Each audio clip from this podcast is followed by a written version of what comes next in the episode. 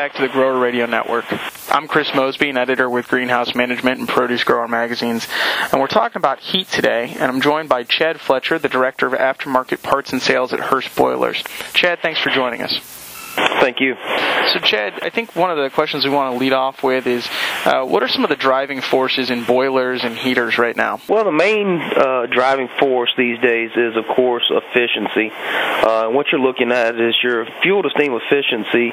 Um, you know, the price of what are you paying for fuel, what kind of steam output are you getting, and uh, what kind of ROI are you getting on, you know, the newer technologies that you're using.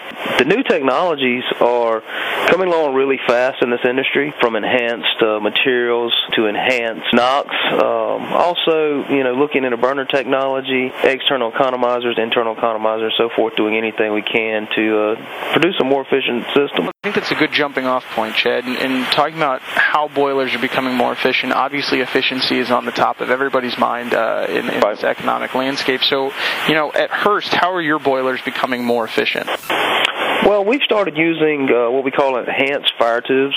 Uh, what we're doing is doing away with a standard straight tube, uh, which is your industry standard in the boiler itself, and going to an enhanced material that gives you more heating surface. Uh, the more heating surface you have, the better heat transfer rate you've got, uh, and it allows us to use these kind of systems and lower the footprint of your system uh, and the actual boiler itself. One of the biggest things we're doing here at Hurst Boiler now is internal stack economizers.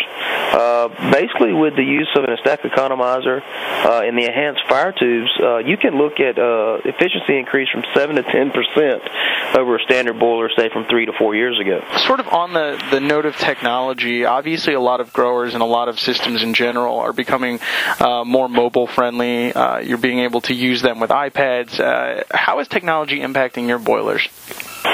Um, the current control technology is completely taking off uh, in the last three to four years.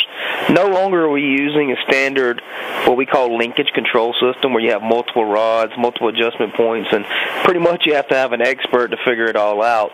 Now you're looking at the use of VFD drives, control systems, linkageless systems, and of course the biggest thing now is the control systems that can be controlled from about anywhere uh, possible with a smartphone or computer.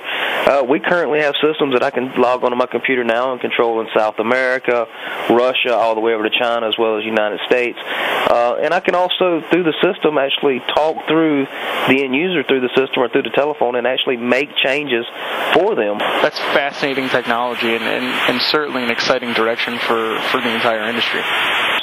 Um, you know, it's all going towards that, proving that efficiency towards the end. Absolutely. Well, Chad, thank you very much for joining us today. Uh, thank you very much for uh, letting me have the time. No problem. And for uh, more podcasts, stay tuned to our Grow Radio Network.